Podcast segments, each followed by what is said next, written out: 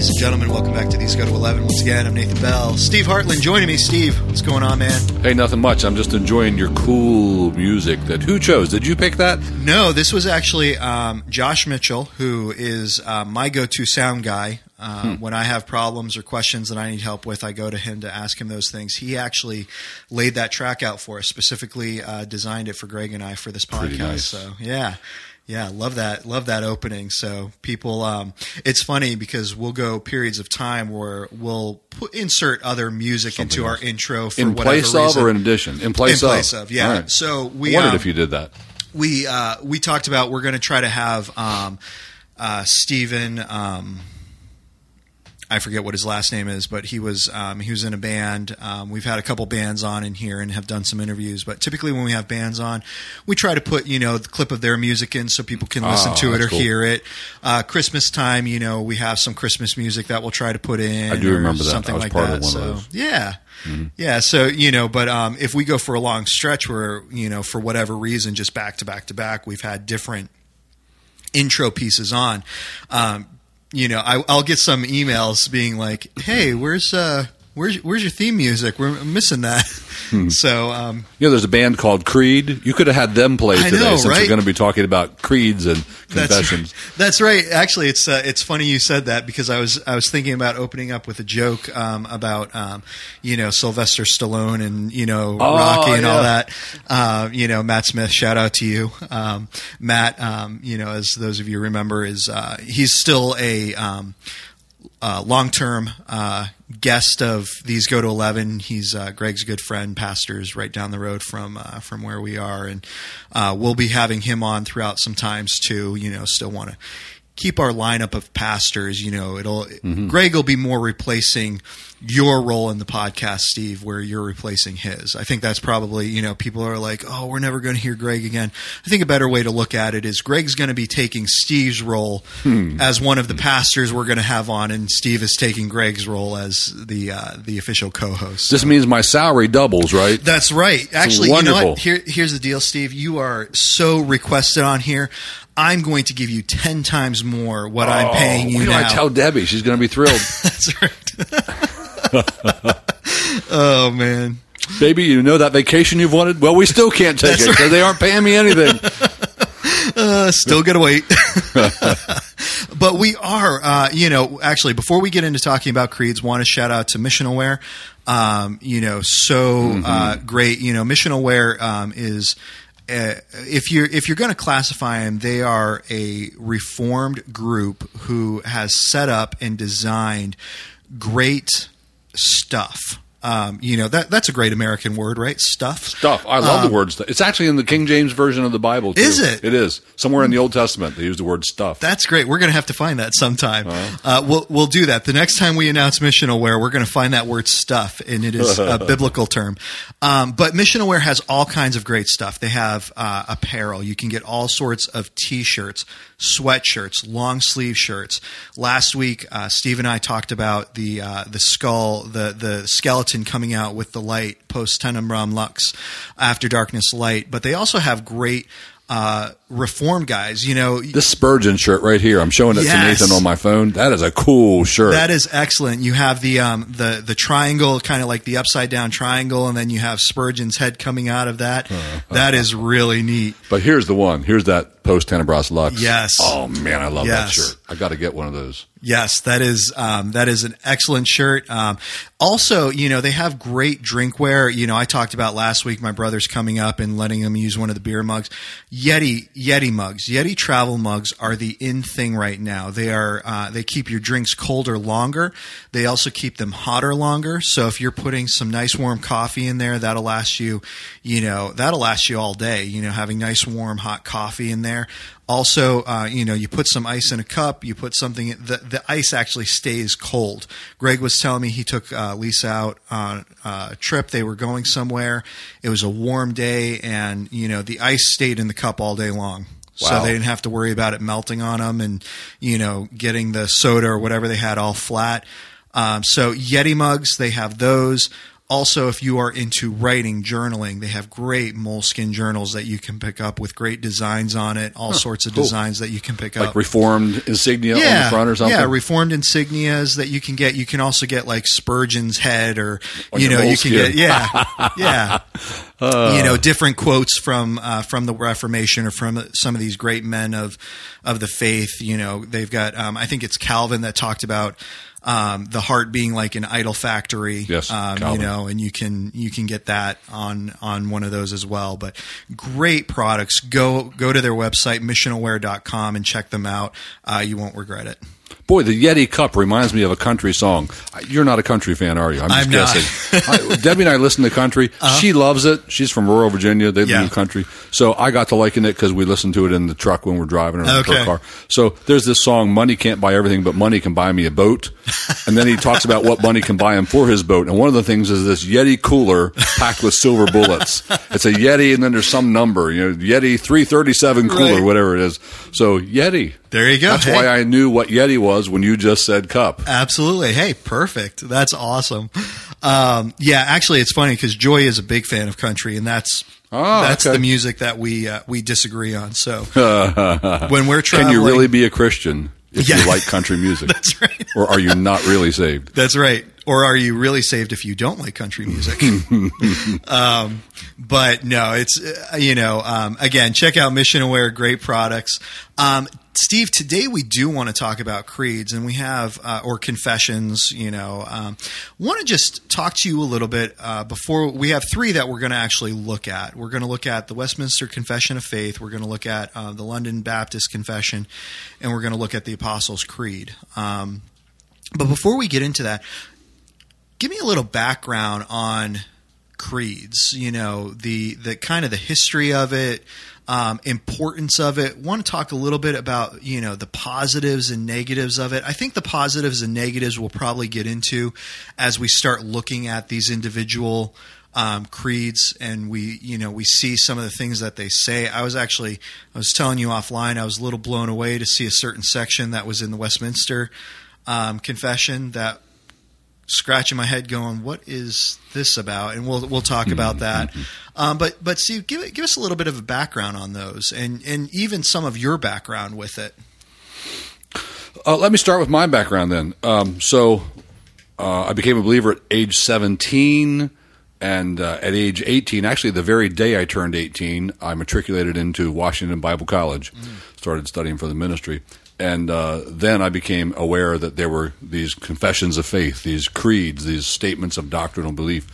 Um, so the school had one, and you, you know, you're supposed to subscribe to it. It was a good one. I'm saying it was good in that it was sufficiently general that lots of believers who disagreed on little particulars out there could all agree on these core doctrines. So I liked that creed. But then, you know, as we began uh, studying church history and other things, we found out there are other creeds. There are even possible creedal statements in the New Testament. Maybe Paul lifted them from outside, uh, from outside of his own mind, like um, God was manifested, uh, believed on in the world, taken up into glory. There's a few other statements in that that I just dropped. Uh, there are several portions of the New Testament that appear to be a creed. Then there were some great early creeds, like you mentioned, the Apostles' Creed. You and I both really like that because it is general Yes, it allows for lots of believers to sign on and be brothers and sisters in Christ and love one another and treat each other with respect and not divide up over little things that just don't matter that much. Yes. There are weightier matters of the law, meaning there are less weighty matters of the law. Let's distinguish them. But there were some early creeds, they tended to be more general. And then about the time of the Reformation, so we're going to go down to the 1600s, the latter end of the Reformation Mm-hmm. and the Puritan era, the, the great, maybe, the great creeds were developed, like the Westminster Confession of Faith, Yeah. its counterpart that came out a few years later, the London Baptist Confession, which is almost the Westminster Confession plus water. yeah, yeah. The Westminster Confession baptized. Also, a few changes on government, uh, uh, that is, national government and, Yeah. and other things.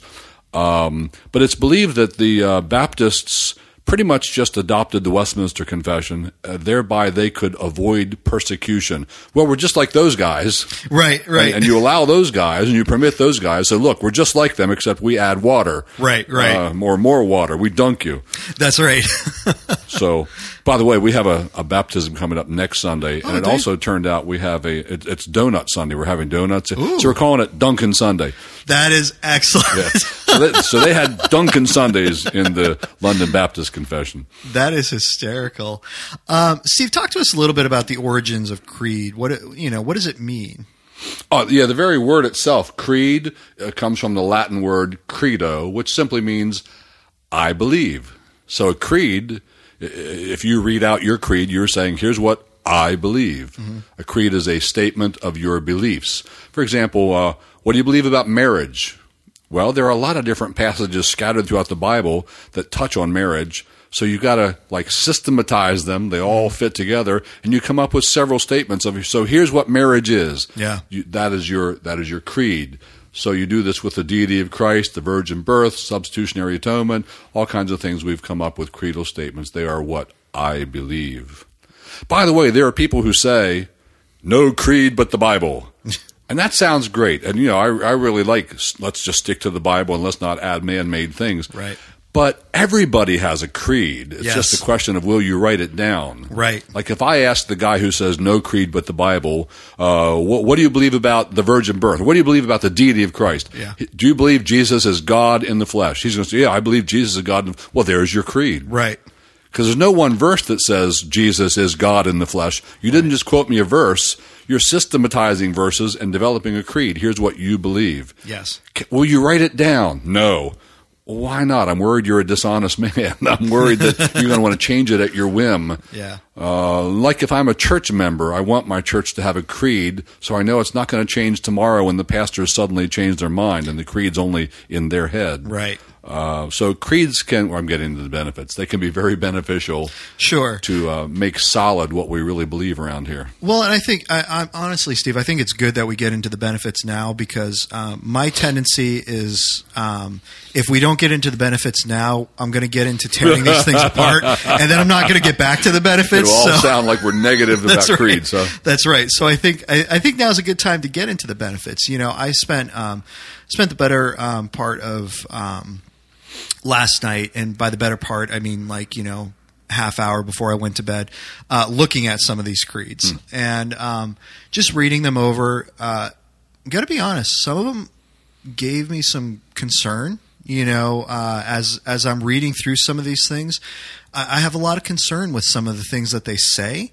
Um, but at the same time, you're right. It takes a lot of things in Scripture that are, I would say, the essentials, and it, it boils them down into something that you know, if if there's a new believer and they're reading through Scripture and they're like, you know what, I'm yeah, what's what? yeah, I, I'm con- I'm confused on the virgin birth. It's like here, let me let, let me show you this. You know, this is a concise uh, view on what typically has been believed throughout evangelical church history on the virgin birth. And often there's a statement of what is believed, followed by a list of scripture passages. You can go look them up on your own and figure out how did they arrive at that statement. Yes. It'll make sense to you. Yes. And so to me, I think that creeds are a great training tool. Training wheels, is that a fair assessment? Training wheels Really to the. Bible? Yeah, awesome. um, you know, for, for new believers who are coming in and trying to understand what are what are some of these essentials. Um, and so, again, you know, without getting into the negatives right now, um, yeah, I would say. I would say that there are there are some benefits to this. That there are people coming in trying to understand what is what is my role as a believer? What is God's role as the Holy One? Um, you know, because because you know, I think sometimes we hesitate to say, "Well, God has a role," but but God God does have a role. You know, Oh, yeah. God does have a role. Absolutely. Um, and so, what is what is His role? What is His function? What does God do? Um, what as a person is my role? What is my function? What do I do? Now, those roles look completely different, um, and we find out very quickly that our role is, you know, inconsequential in comparison to God's role. But we also find out that we are loved and we are marked by majesty. We are marked by the God of the universe, um, and that we are set aside. That we are we are called, we are chosen, we are created. Um, and so understanding all those things helps us to understand better who this God is that we serve, who this God is that we believe in. You know, you talked about that I believe. Um, and so really just getting a good grasp and good understanding. And so, yeah, I would say these are, these are the training wheels that go along with scripture. Um, if this is where we stay in our Christian growth and development, I think there are some problems. I think there are some issues, and we can we'll talk about that um, in a little bit. But um, Steve, you know, I said um, before we went online, you know, kind of went through the order. I'd actually I'd like to start with the Apostles' Creed because you and I um, both tend to like that one a little better because of how general it is.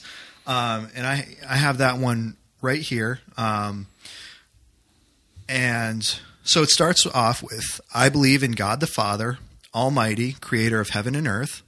I believe in Jesus Christ, God's only Son, our Lord, who was conceived by the Holy Spirit, born of the Virgin Mary, suffered under Pontius Pilate, was crucified, died, and was buried.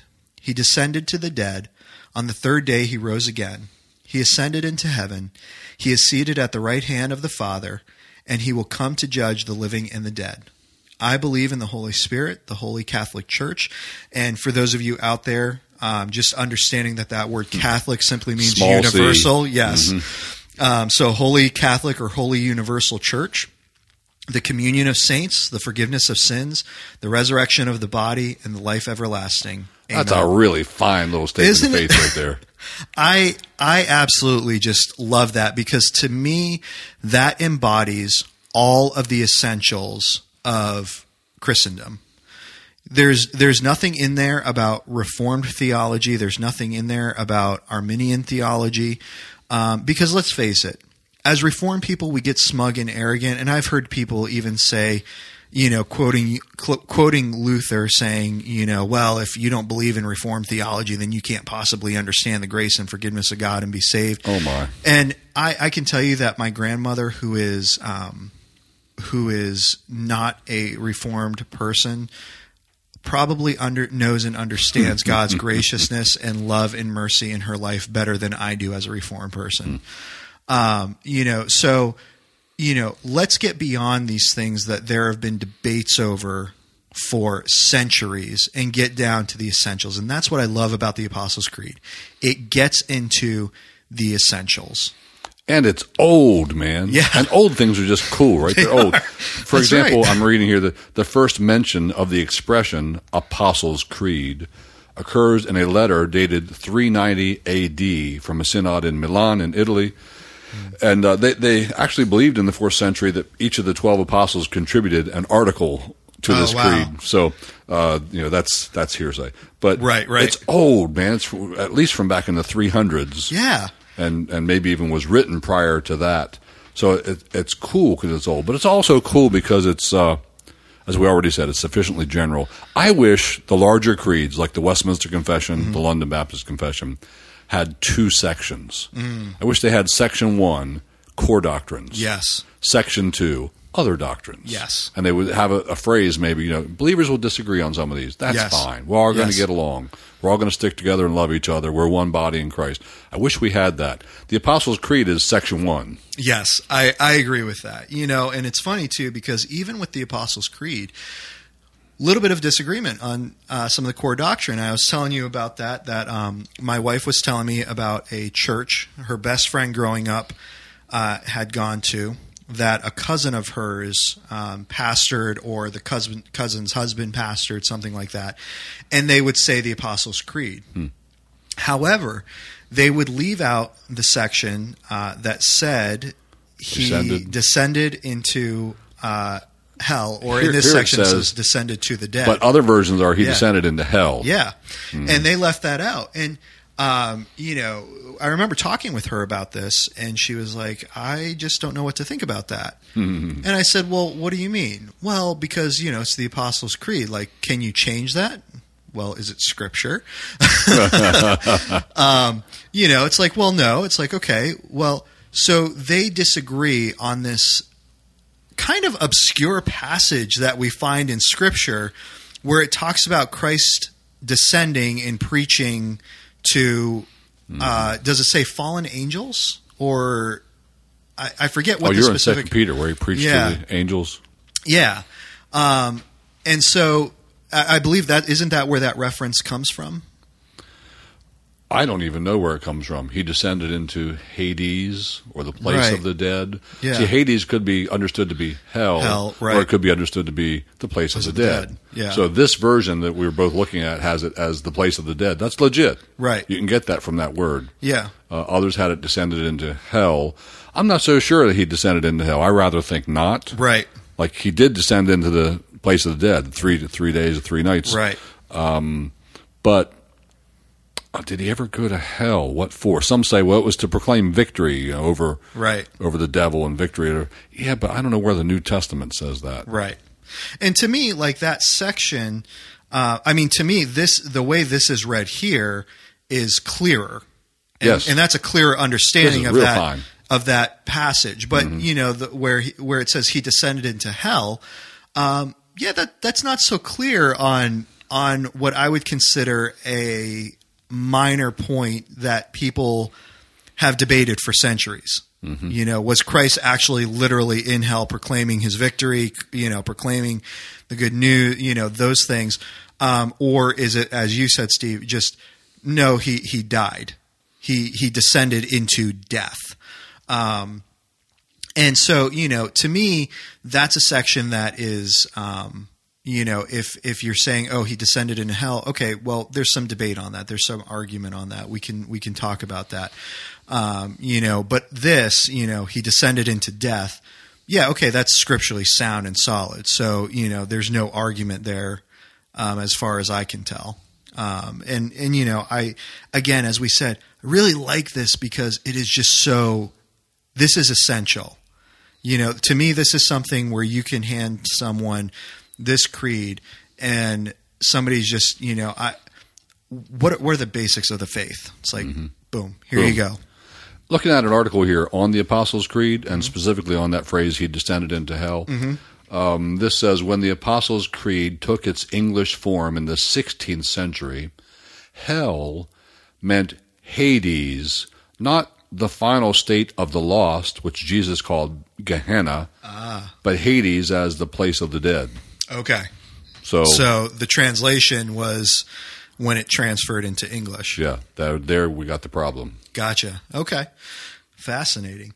But, you know, I just again, as as last night I was looking through, you know, these creeds, these confessions, the Apostles' Creed just once again jumped out at me as something that was um, it, it, it's it's there, it's clear, it's plain. These are the things that we fight for in Scripture. Mm-hmm. You know, these are the things that you know we stand on. We don't compromise on. You know, Reformed theology, if I'm talking with someone and somebody puts a gun to my head and asks me about Reformed theology, you know what? At the end of the day, I'm not going to die for that. I, you know, Me neither. You know, I think there are some reform people that would that, that would you know consider me not a believer because of that. But you know, at the end of the day, if somebody puts a gun to my head, tells me I need to believe something else other than Reformed, uh, you know, in terms of you know the the idea of Reformed theology, I, okay, I can give that up tomorrow, you know. But when somebody says, you know, puts a gun to my head and asks, you know, do I believe Jesus Christ was the only Son of God? There's no Yeah, go ahead and pull the trigger, man. Yeah. Let's get it over with. Exactly. You know, there's just these are the things that yeah, I'm I'm willing to I'm willing to die on because these are this is the essence of what I believe and there is no compromising on that. Yeah, absolutely. Um, Any any other kind of thoughts or um Well, again, um, I like the, the size of this creed as opposed to the size of the Westminster Confession, size of, or the size of the London Baptist, because creeds tend to become uh, the basis for fellowship. Like, do I trust you? Can I fellowship with you? Would I ever invite you to speak in my pulpit? Let me look at your creed. yeah. Uh, they become the basis for fellowship. When a creed is so big and all of those points are the basis for fellowship, you really limit the body of Christ. Yes. Like you kind of unchurch a Yeah. lot of people. For example, I was a Reformed Baptist guy uh, in a Reformed Baptist movement that tended to be the northeastern U.S., but there were churches in our movement in other places as well. And uh, we had the London Baptist Confession. Uh, largely, you did not fraternize, you did not fellowship with, you did not visit a church other than a, a, a London Baptist Confession church. wow. Everything else was suspect. Uh, so, for example, there's a church down in Roanoke, Reformed Baptist Church, and I was good friends with the pastor. His name was Randy. Yep. And he, we were laughing. He told me he had a guy in his church got a great job offer in Chicago. Yeah. That's a big city, right? In Yeah. Chicago. But the guy said, I'm not taking the job. Why not? He said, There's no church in Chicago. Now, Chicago's a big place. I bet there's a couple of believers around there. Isn't that where uh, Billy Sunday was from? I bet there's one or two churches up there anyway. But in his mind, if there's no confessional church, there is no church. there's no church. Wow. So you unchurch everybody else because Yeah. the confession is way too big. There's what if we go back down to the if we had a, an essential section of the confession, now you all of a sudden you find out there's a lot of churches in Chicago, and they all agree with us on that on that section. Yeah. we can disagree on these lesser things. Sure. Sure. So, uh, yeah, they become the basis for fellowship. The Apostles' Creed is a fine basis for fellowship. Yeah, yeah, and and I I agree. I think to me that is that is the standard when you're looking at you know when you're looking at a church and you look at the essentials. It's like okay, do they do they agree on these things? Can we can we fellowship on these things? And as you yeah, if if we can agree that you know these things are true then then I think that that is that's the starting point. Mm-hmm. Now, are there other finer points that we want to look at? Yeah, I, I mean, I think I think there are other finer points that we want to look at. Understanding that in today's culture, um, there are a lot of l- more liberal, biblically liberal churches that are that would hold to some of the liturgy of the past. So, yeah, you might walk into a church that holds to the Apostles' Creed, but they would also have, um, you know, a uh, gay or lesbian minister up front teaching. Isn't that fun? Something you know, and they'll read the Apostles' Creed. Exactly. You know, so okay, yeah, we we need to get into some of the finer points, which is again where I would say the the Apostles' Creed um, lacks. It has it has that great what you were talking about, Steve. The the essentials, the you know the major points, but then you go into maybe the lesser or the non-essentials or newer issues. Newer issues, Like- yes, Like that was not an issue in that day. yes. Now it's an issue. Now it's an issue, yes. Um, so understand, you know, and so it's missing that nuanced aspect of marriage in there. You know, uh, it's missing that nuanced aspect that we face today of uh, sexuality and you know sexual identity. Uh, but you know, I mean, if we're going to be honest, the the Westminster Confession and even the London Baptist is missing the nuances of you know the sexual identity issue Yes. that we are facing. This is a great argument for the ongoing development of creeds. Yeah. Uh, creedal people, you know, confessional people. Right. And what they mean by that is one of those two great confessions. If you're not one of those, you're not confessional. Right. Oh, yeah, we have a 10 point confession. Doesn't count. It's not, you're not confessional. But the, so the creedal people who have these big confessions tend to make it like it's like the Bible. You can't Right. ever change this now. This is for all time, all places. Right. But no, really, there are several issues that it needs to be updated on. Like there needs to be a better charismatic statement. Where do you stand on the spiritual gifts, and are you a cessationist or Sure. a continuationist?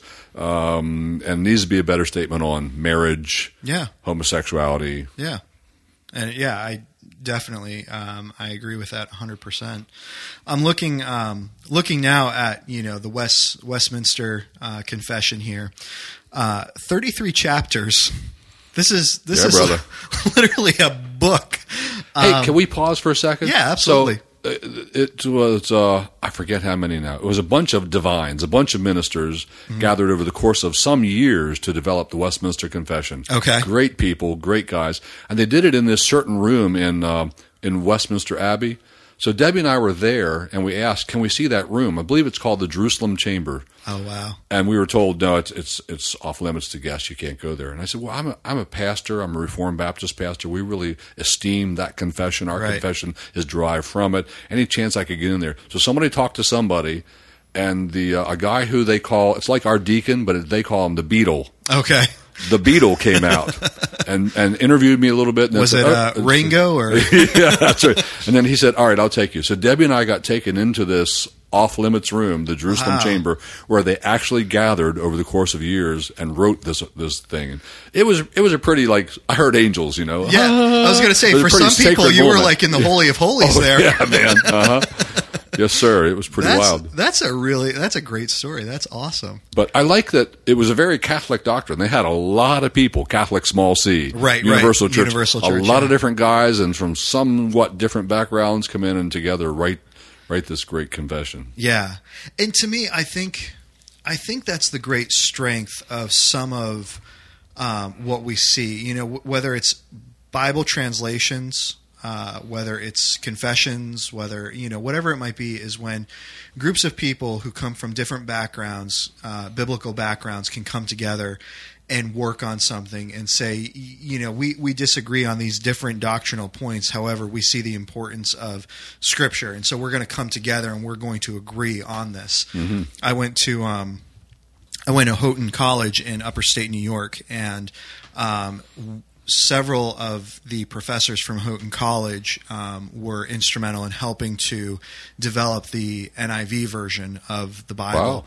And you know, one of the things that um, you know, one of the things that uh, one of the professors, not involved with it, but who knew one of the professors who was involved with it, said was that you know you didn't just have Wesleyans working on it, but you had Presbyterians, you had Episcopalians, you had all these people coming together from these different backgrounds, you know, looking at this uh, version of the Bible, saying, you know, how can we most accurately represent the meaning behind what is being said in Scripture? And Because in modern language. yeah, because you know the the NIV is a it's a combination of being a translation and a dynamic equivalent, which means you know that they they look at parts of Scripture where things don't necessarily line up in our c- cultural context, and they interpret those for us. So, for instance, if you were to um, look at China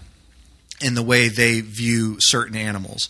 Well, when Christ calls Herod a fox, that's not going to translate the same over in China because foxes are not considered sly and cunning and mm. devious like like we would understand them here in America. And so to to grab the cultural context of what's being said, um, he might be called like a serpent or something like mm. that. some other know? animal. right? Whatever they think is cunning and crafty. Right.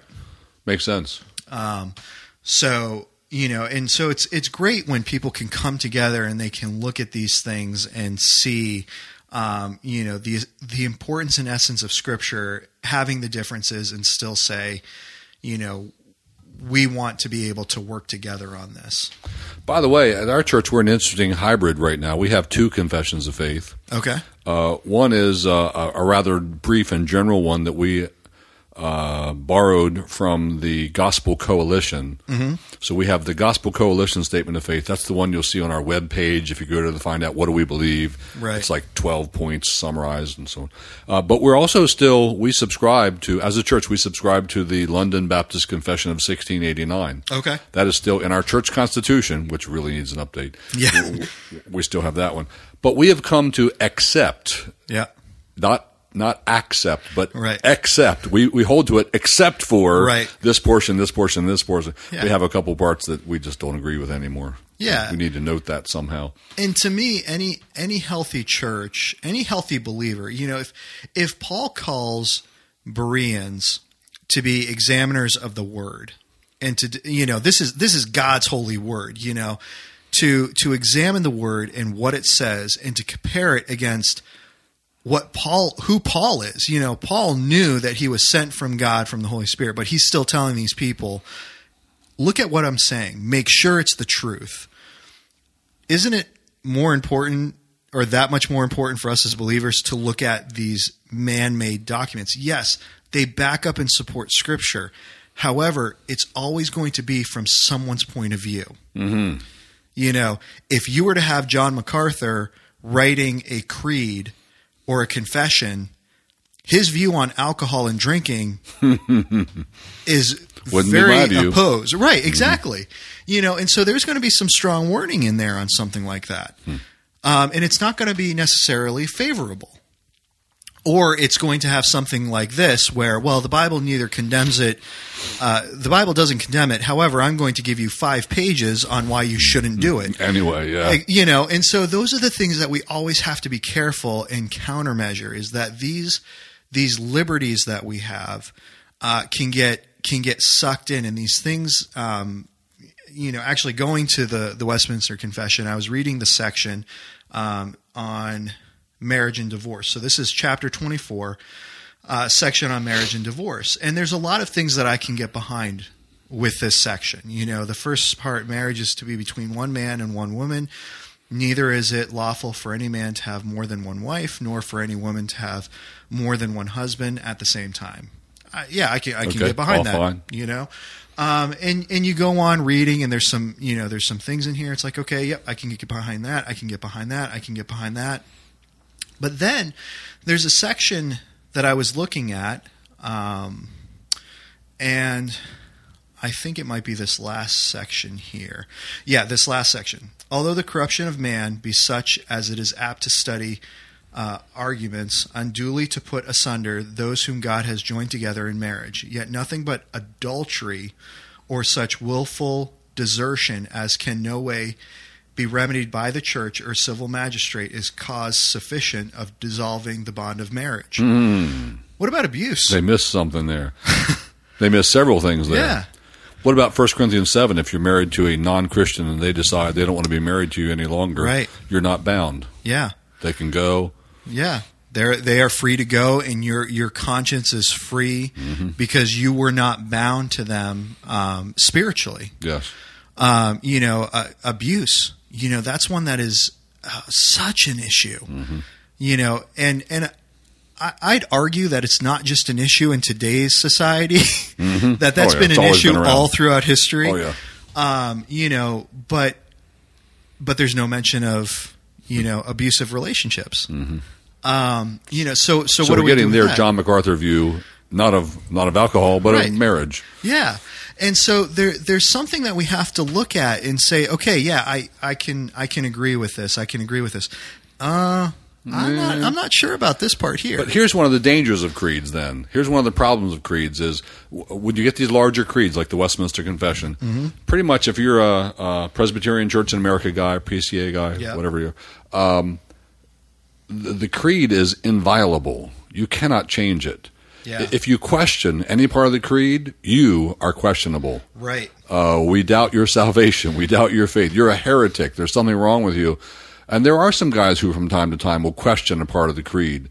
And man, they are vilified. They are just uh, demonized because they would dare question the creed. So the creed is elevated to the status of Scripture. You know, it's like it's from God Himself, and you can't change it Right. ever. Uh, we need to be able to change creeds. Yeah. They need to be able to rewrite that section, update it to really fit all of Scripture. Yeah. I, I mean, I agree 100%. Another section, and this is the section that we were talking about earlier, Steve. This is from chapter 30. Uh, so, this first section, uh, the Lord Jesus, so this is talking about uh, of church censures. So it says, The Lord Jesus, as king and head of his church, has therein appointed a government, and the head of church officers distinct from the civil magistrate. Okay. You know, Fair again, enough. Good I, that. I can I can go along with that. This second section is where I was scratching my head last night, going, "What are they saying here?" To these officers, the keys of the kingdom of heaven are committed, by virtue whereof they have power, respectively, to retain and remit sins, to shut that kingdom against the impenitent, both by the word and censures, and to open it unto penitent sinners by the ministry of the gospel and by absolution from censures as occasion shall require. Now, the general context of this, from what I'm gathering, is speaking generally about uh, uh, excommunication, more or less. But this section on these officers, uh, to these officers, the keys of the kingdom of heaven are committed. Yeah, they're working out of Matthew 18, where Jesus mm-hmm. says, "You are Peter, and on this rock I'll build my church," and and he gives Peter the keys of the, the kingdom. Mm-hmm. And he also says, "You know, truly I tell you, whatever you bind on earth will have already been bound in heaven." That's the mm-hmm. proper verb tense. And whatever you loose on earth will have already been loosed in heaven. So I think it's uh, an overreach or an overstatement of what Christ does say there. What does it mean that he gave Peter the keys of the kingdom? Uh, does that mean Peter can now say, "Nope, you're not saved"? Yes, you are saved. No, only the Lord knows the hearts, huh? Right. But it, it does mean that uh, we we believe Peter wasn't the only recipient of such keys. The church, Right. it's Peter as he represented the church. So the church holds keys, and the church can say. Um, we're not going to serve you communion because you know, whatever churches have done that. Right. We don't police communion, but some Right. some places have. Uh, or the church can say, "We're not going to let you become a member here because you know what you believe and how you're living, and we don't know if you're really a believer or not." Right. So the church can make decisions like that. I think that's what they're saying. Yeah, I just, you know, I was scratching my head when it was, you know, by virtue whereof they have power respectively to retain and remit sins. Hmm. You know, that sounds very uh, Catholic Church, big It does, yeah. You know, where, um, you know, but but these are confessions that, you know, good old Reform boys hold to, Mm-hmm. and you scratch your head wondering, okay, you're you're you're holding to this as tight as you hold to Scripture and you're you know you're going to denounce the Catholic again big C church in one breath and hold to something like this in another. Um, and that's where I scratch my head and I'm like, isn't it time we reword at the very least reword this so it's Explain it a little better. Yeah, you know um, Because the average Reformed church in the United States that holds to that confession, you do not have the pastor stand up on a Sunday and say, "You, sir, I'm retaining your sins." Right. You, sir, uh, I'm loosing your sins. It just doesn't happen. Right. Uh, Yeah, I mean, it doesn't happen, and, and nor is that biblical. You know, I mean, I, I've said this before. You know, I am all for the concept of the confessional. You know, the idea where people feel free to come in and and unload themselves. Uh, I'm not in favor of the idea that the the pastor, the priest, has the authority to forgive them of those sins. Um, and you know, I'm not in favor of anything that that seems to imply that any individual person is able to do that. You know that that and that alone is is in God's hand and God's authority. And if you're looking at, again, you know, talking about the officers of the church having the keys of, you know, heaven or whatever, you know, like you said, this is this is the church. It's not specifically pastors. We are all called to go out and preach the gospel.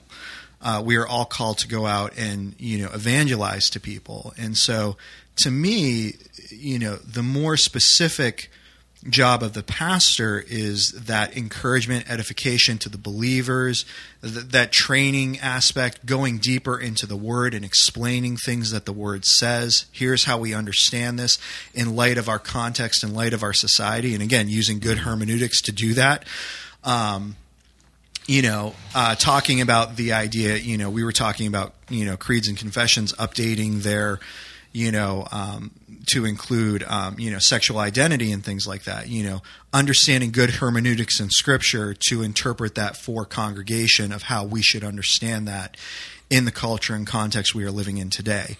Where back in Christ's time, you know, the surgery hadn't even been invented yet to you know alter a person's um, you know physical sex. Um, you know that stuff exists today. So how how do we understand those things in light of the gospel, in light of what Christ has done? You know, um, so you know all of those questions coming up. You know, those are things that that you know the pastor does. But in terms of you know salvation, in terms of you know those are things that I just I scratched my head and I was reading through that last night, going, what in the world am I reading here? Yeah. Again, I think I think here's how they practically operate on the basis of that. Right. If you want to become a member, or let's say you want to become baptized in one of these confessional churches, whether it's Paedo Baptist or and Presbyterian, or whether it's Baptist Reformed Baptist Church, um, typically you go through a, a, a, a very um, strenuous process. You, for example, you were first we would ask them to read our entire church constitution Right. You need a lawyer and several assistants to make your way through that. But we'd ask them to read the whole thing. Then we would ask them to read the entire Confession of Faith. You know, and they'd come back months later. They finally work their way through all that. They're just trying to become a member. It's easier to be saved than become a Right. member. It, it literally is. Yeah. You know, what do you have to do to be saved? In one moment, you can say, "Lord, Right. remember me when you come in your kingdom." You're Right. saved. Uh, but to become a member in the church, Yeah. oh man! And then you'd get interviewed, and, and you'd get interviewed about, you know, did you have any problems with any section in the confession? Tell us what it was. Let's talk about it. Blah blah blah. Did you have any problems in our constitution, our government? Tell us about it. Blah blah blah. And you go through all that. Maybe they'd have to go home and study some more on a section. Then they're going to come back and be re-interviewed, and uh, this is how those guys understand the application of that portion you just read. We, we are opening the keys of church membership here by interviewing them and saying, yes, it seems to us you are a believer. We're going to let you in. Right. I, I think church membership ought to be as easy as membership in the kingdom of God. Yeah. Like, my question is, have you believed on the Lord Jesus Christ and are you saved? Yes. Okay, we're going to baptize you. Right. You can be a member. Right. Yeah. Yeah. We'll teach you the rest later. Yeah, exactly. yeah, and you know the way um, I know the way that you know we've talked about like with CFC doing things. You know, is that in terms of attending church, you know, they're walk in and out. You know, you can attend, you cannot attend. You know, you Sure. walk in and out. You know, membership. There's a little more that's involved. You know, understanding are you a believer? You know, what does that mean? Um, have you been baptized? If not, let's you know let's make sure that you you're baptized. Um, you know, so a little bit more that goes on. But then in terms of membership, uh, it's that's it. You know, you don't go beyond, beyond that. You know, you don't have to agree with the Reformed theology. You don't have Right. to agree with this, that, or the other. You know, then you start getting into other positions in the church. You know, somebody who's who's an elder. Okay, well, now we need to make sure that things are syncing up a little more. Yeah, the bar is higher now. Right. And then, of course, to be a teacher, you know, things need to be a little bit tighter. And so, you know, understanding that, you know, church membership is simply to, you know, ascertain does someone truly understand who a believer is, what it means to be a believer, and then being baptized so that we can, you know, on some level, uh, cooperate and and move together as the body of Christ in one direction. You know, um, yeah, I'm I'm with you. I think you know the idea of you know uh, all of these you know crossing the i's and you know or dotting the i's crossing the t's is just it, it's nonsense. Yeah, when I read the New Testament, Book of Acts in particular, they lead people to Christ. They baptize them, Yeah. like immediately. Yeah. like there weren't three months. Let's let's make sure you're really a Christian. We want to watch you for three months first. Right. Go ahead and read our confession. Let's make sure you're you're really orthodox in your doctrine. Uh, no, that, you know, I, I just believed. Okay, we're going to baptize you, Right. And then uh, and then it says, and the Lord added to the church, Right. Daily, those who are being Right. saved. That's probably the universal church, but it's the local church. It's the Jerusalem church. Right. The Lord's adding people to it. Right. So there wasn't, there didn't appear to be some grueling, rigorous, Yeah. lengthy process. You just you believe and you're in. Yeah, it's like now oh, we work with you. Right. What what area are you from? Oh, such and such. Oh, Barnabas has a church that meets there. Uh, you know, going over Yeah. there. Mm-hmm. You know, and uh, yeah, we just d- don't we love complicating things? Yeah, we don't really do. you know, and I, and I'm looking at these, and again, you know, I picked out two specifically um, to kind of talk about and just you know bring up and say, you know, there, there's just there, there are some problems. At the very least, there are some concerns and some wording that needs to be changed and updated um, so that there's clarification in what's being said here. but you can't do that or you're viewed as a heretic. Um, Right? Yeah. Isn't it? Oh man, and and it's funny because don't we do that with Scripture? I Yes. mean, if somebody Like, if do I have this right? yeah. If Let's study what he says about it. What he, uh-huh. Yeah. Somebody's confused on a particular point of scripture. You know, we, we reword it so that they understand it. Um, you know, I mean, that's that's what every pastor does on every single Sunday that church That's is. our job. Yeah, is to take a passage of scripture and then and then present it to the congregation so they understand the context and you know which it's being said. They understand uh, not e- not just within the scope of the passage that's being read, but also the historical context and what's being said.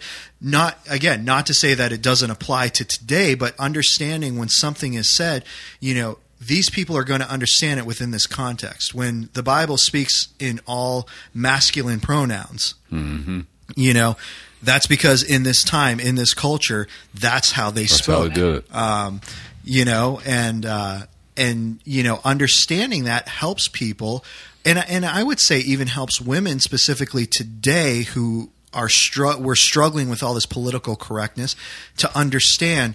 Look, th- this is what went on back then, you know, and then even you know, and, and Steve, I'll let you comment on this. You know, I know a lot of people have given flack to. Um, the uh, versions of the Bible that have come out in the past to try to change pronouns um, that were universal to make them more universally friendly. And to me, I, I don't necessarily have an issue with that. What about you? Yeah, I don't either, especially since uh, you know th- there's a Greek word for masculine, male, man. It's aner. There's another Greek word for human. It's anthropos. Uh, the translators translate both man. So they see anthropos and they say if a man, if, Right. and they take aner and they say man. That's really not legit. Right. Uh, and it would be better for women in our day to know that that word's actually anthropos, and it just means human being. Right. So it's you. It's a man or a woman. It's a male Right. or a female. It's a human. Yeah.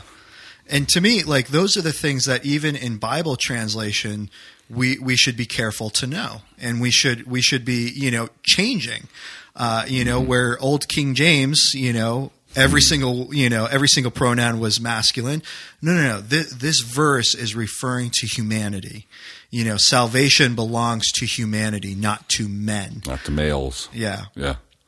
So you know, if we can if we can do that with Scripture, surely we can do it with uh, with these confessions. Yep. Did you have any other um, thoughts on you know the Westminster um, Confession specifically? Not not about any section in it, but um, we've kind of hinted at this. I'd like to make it a point that uh, eh, one of the problems with creeds is they tend to become instruments of division, not of unity. And, and it's almost like the purpose of the creed is so I can keep you out of my club. Right. I can divide from anybody else. I don't have to pay any attention to any part of the body of Christ that doesn't hold to my creed because they're all suspect and they're probably apostate, and I'm very cynical about them. Yeah. Um, they become objects of division. We need objects of unification. It is the body of Christ, and Jesus prayed that we'd be one. Yeah. It means a lot to Jesus. It ought to mean a lot to us. So again, that's why I'd like the. This is the essential portion. Yes. This is the non-essential portion. Yeah.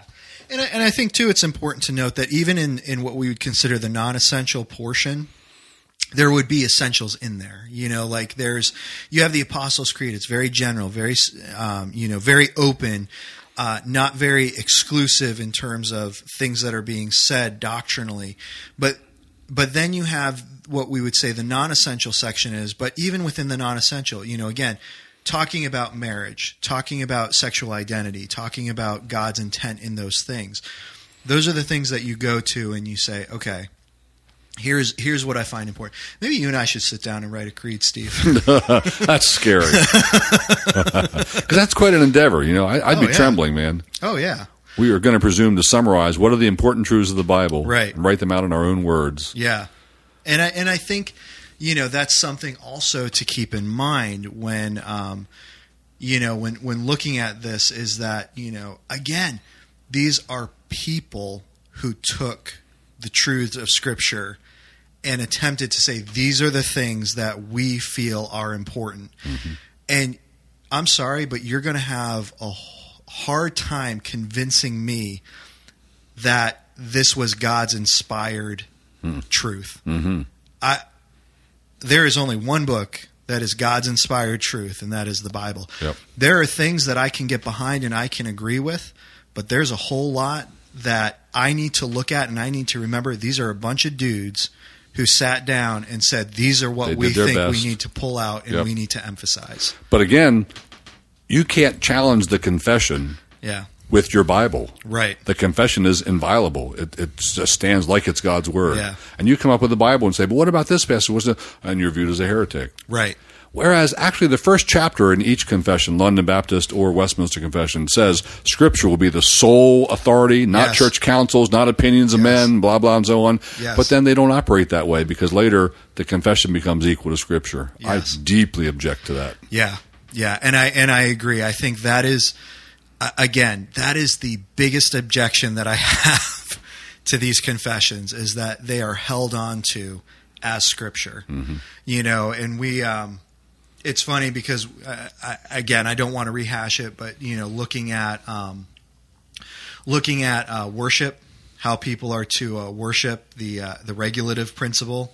Uh, we did a whole uh, podcast on that. Again, don't want to rehash it, but you know that that God is the one who prescribes worship, and even in that general statement, there is a whole lot of stuff that mm-hmm. is left out hmm. that people people are now saying, well, what about this? What about this? You know, again, the changing of the Sabbath. You know, where you know you have these confessions and they highlight things that they feel are important, but I think they miss something on that. Where Christ said, "Was man made for Sabbath, or was Sabbath made for man?" You know, those would be the two paragraphs that I, or two chapters that I take exception to. Yeah. In the London Baptist Confession, the one on the Sabbath, I think has a lot of things that just aren't scriptural. Right. That go beyond Scripture, and then um, the one on the regulated principle, as you already know, we did a podcast right. on that. Yeah. yeah. Otherwise, I, I'd say pretty good statement of faith. Right, and I think I think it's important too with those two sections to also note that people who are, um, again, if you're going to if you're going to bring all of these things out, particularly with the Sabbath and things that can and can't be done on the Sabbath, you know, you need to remember what Christ did to the Pharisees when they started talking about what to do and what you can and can't do and and all of those things. I mean, Christ just demolished them. Hmm. You know, and and at the very least you're hypocritical because um, you know, again, you've got to go to almost this Amish or Jewish lifestyle where you can't do any work. So that means literally you can't leave your house. Well, no, you can leave your house because you can go and worship. But how are you going to do that because you're working? Either you're walking, you know, because you don't want to do any work, but then you're working, your body's working, your muscles are working, you're moving, you know, or you're driving a car, which again, you're working. then people start know? defining work. Work is exactly. this, work isn't that. You it know, all gets ridiculous. And that's where that's where to me the the confession would be better served to almost you know talk about the Sabbath and to remind people that Christ has given us the freedom mm-hmm. in order to worship Him. Um, you know, on that day, you know, and really, you know, I love what Christ said is that you know, in Christ, every day is the Sabbath. Yes. You so know? here's where the Sabbath statement. I'm looking right yeah. now at the London Baptist Confession statement on the Sabbath. Yep. And uh, paragraph 8 talks about how you keep the Sabbath holy. Now, I object in the first place to the idea that Sunday is a Christian Sabbath. Yeah. I don't believe that at all. But then here's how they say the Sabbath is kept holy unto the Lord. When men, after a due preparing of their hearts, and ordering their common affairs beforehand. So that means like make dinner the night before, have it ready in the fridge, take time and prepare your heart. What if you what if you're changing diapers instead and rushed to church and got there late? Anyway, they do not only observe an holy rest all day from their own works, words, and thoughts about their worldly employment and recreation. You can't have thoughts about yeah. downhill skiing. Yeah. on the Sabbath, or you're breaking the Sabbath. You can't have thoughts about football, or you're breaking the Sabbath. Yeah. This is a burden that neither we nor our fathers could bear, to use the words of James. Yeah. you know, this just, and they're bringing it right into the New Testament. Yeah. Your, all of your thoughts on that day need to be about Jesus, His kingdom, His word. His, this is impossible. Yeah. And what a burden. You know, I, um, I have uh, a good friend who really loves the story of Eric Liddell. Um, from uh, mm-hmm. if you've seen the movie Chariots oh, yeah. of Fire, uh-huh. yeah, and um, you know just absolutely loves it. And I I love the conviction of the man. I don't like the way people have tried to use hmm. his conviction to be universal. Mm-hmm. You know, he was convicted. The Sabbath was God's day. I'm not going to run. That was a that was a conviction. That was his conscience. That was his Scottish Presbyterian I, view. I applaud that in sure. him. Yeah. But you know what? If uh, if I've got friends who want to go out and toss around the football, have fun. Exactly. Yeah. Or you know what? If if I'm employed to go out and, and work on Sunday, mm-hmm. I'm going to do it. But you know what I what I've heard big Reformed Baptist leaders, I mean big time people, do with this. For example, again, it says you have to refrain all day from your own works, words, and thoughts about your worldly employment and recreations. So the question comes up can I take a bike ride with my kid on Sunday? Mm-hmm. And here's how they reason, here's how they answer. It's just clever, man. It's like, well, if it will help them to be awake and to be able to sit through evening worship, then yes. So now I can do a worldly recreation. I can ride a bike because it's going to help my kids stay awake in the evening service. Oh, come on. Yeah. This is ridiculous. Does this sound like Pharisees or what? Oh, I know. I know. It's it's it's twisting what you want in order to justify your actions. But then but then you have a greater issue at stake here because then that means that there are such things as a believer worldly works, worldly activities. I'm sorry. I don't believe that. It's all That holy as- unto the Lord, That's right. Yeah. Whatever you do, If you're a plumber Yep. and you do it unto Jesus, That's it's right. holy, man. That's right.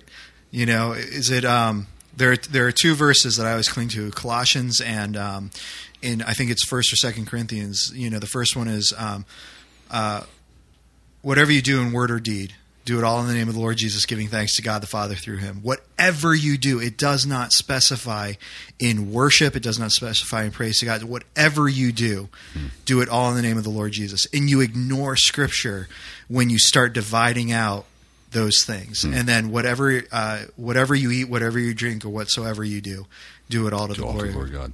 Yeah. And- Yeah, amen. Including my worldly recreations. Yes, absolutely.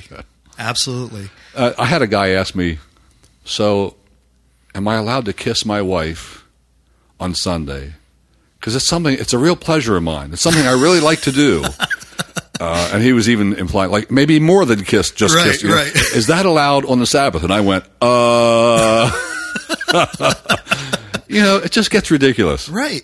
Well, and again, if you if you start drawing a line like that, then again, aren't you saying, well, no, those those activities, those pleasures are not holy unto God, and isn't God the one who gave us those activities Yeah, to do in sure marriage? Did. I like kissing my wife on Sunday. That's right. Nothing wrong with that. That's right. But and again, other you read, stuff. you read their wording. You have to refrain from your own works, words, and thoughts Yeah. about your worldly recreations. Well, a worldly recreation I have is kissing my wife. I can't even think about it on Sunday. I If I think about it, I have to. Oh no, I thought about that. I got to repent. I need to have more holy thoughts. It's terrible. It's Yeah. a horrible burden to live under. I know. And and that's the stuff that Christ came to set us free from. You know, is this idea you know, again, you look at you look at the way Christ deals with the Pharisees, the Sadducees, and they're always trying to separate their life of these are holy works unto God, these are, you know, evil works unto Satan and dividing those things out. And and Christ just come and blows all that out of the water and is like, no, no, no, no. It's all holy. Yeah. I've asked questions about this to some of the really big Reformed Baptist leaders, Mm-hmm. like you know, how do you how do you refrain from your own thoughts about your worldly recreations, about bike riding? How do you Yeah. refrain from even thinking about it? And they say, well, you don't have to get legalistic about it. It's the spirit of the thing. Well, wait a minute, I'm reading words, and Right. here's what the words say, and then Right. you want me to assent to these words. Right. This is what your confession says. Right. Uh, and now you say, well, it doesn't really mean that. Right. Don't get legalistic about it. Well, if it doesn't really mean that, then why don't we change it? Yeah, let's change it. Wipe it out. and oh say- no, you'd be a heretic if you did that. say have fun on Sundays, Yes. worship Jesus, love him. Yeah, yeah. You know, and I, I just, I remember there was a period um, when I was in high school, and um, my schedule changed, so I wasn't able to work on Friday nights. I had some other things going on. I was a senior, so I was, I was either doing sports or something else. But it was, it was kind of, it was just something that I needed to, to do in order to finish up and get ready for um, going into college the next year. And so I had to change my schedule around. I couldn't afford not to work. And so I ended up talking it over with my mom and just decided I'm going to work on Sunday. Hmm, Sinner. And and not just work on Sunday, but I'm going to work the morning shift during church service. Hmm. So I ended up going in working like a 7 to 1 shift, you know, um, and I you know, I just I remember that thinking like th- there's nothing wrong with this. Mm-hmm. Like, first of all, I'm not, you know, turning my back on church. I'm not turning my back on God. I'm not leaving, the, you know, it's like, this is a period of my life. I got to work a little bit. Yeah. This is a mm-hmm. period of my life where this is necessary for me to do this. And so I'm going to do it, hmm. you know, and I feel like we take so much, you know, I, I remember, you know, just having conversations with people about things like that, and you know, people just saying, "Well, you know, I've never had to work a Sunday in my life because you know I just appeal to the Constitution and blah blah blah, you know, and all this stuff, and they can't force you freedom of religion." And I'm like, "Is this where we're gonna you know, is, is this the hill that? we're to die on as Christians? You know, isn't it actually better that I am working on a Sunday and I can influence these people for the gospel? Um, as opposed to putting up a fight in an argument, forcing someone else to work on a Sunday in my place. You know, at least as a believer, I know I'm secure in Christ. But this person who's not a believer, if they're in here working on it on a Sunday, there isn't even an option that they could go into a church. Yeah. You know, um, So confessions are great.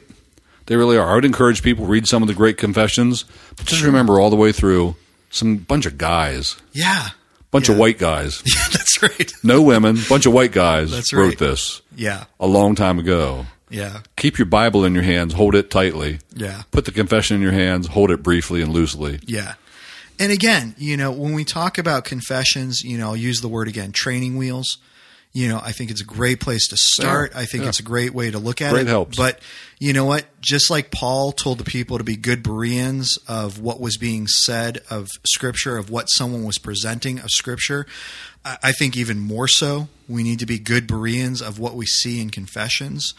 Um, because yeah, there there might be things that are boiled down and condensed and well put in a confession, but there's also things that these men felt were important to put in here, which may not necessarily be not important. be. hmm So this was fun, man. We went uh, we went a good ways on this one. Yes. How long have we been? so we've been uh, hour and five minutes. Hour and five? Not yeah, bad. Yeah, this is great, and uh, we'll look. Uh, we're going to look forward to um, in the future discussing church discipline, which uh, you know we'll probably come back and maybe touch on that section that I brought up about the censures and Mm-hmm. all of that stuff. So.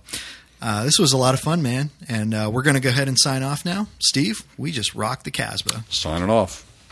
These go to 11.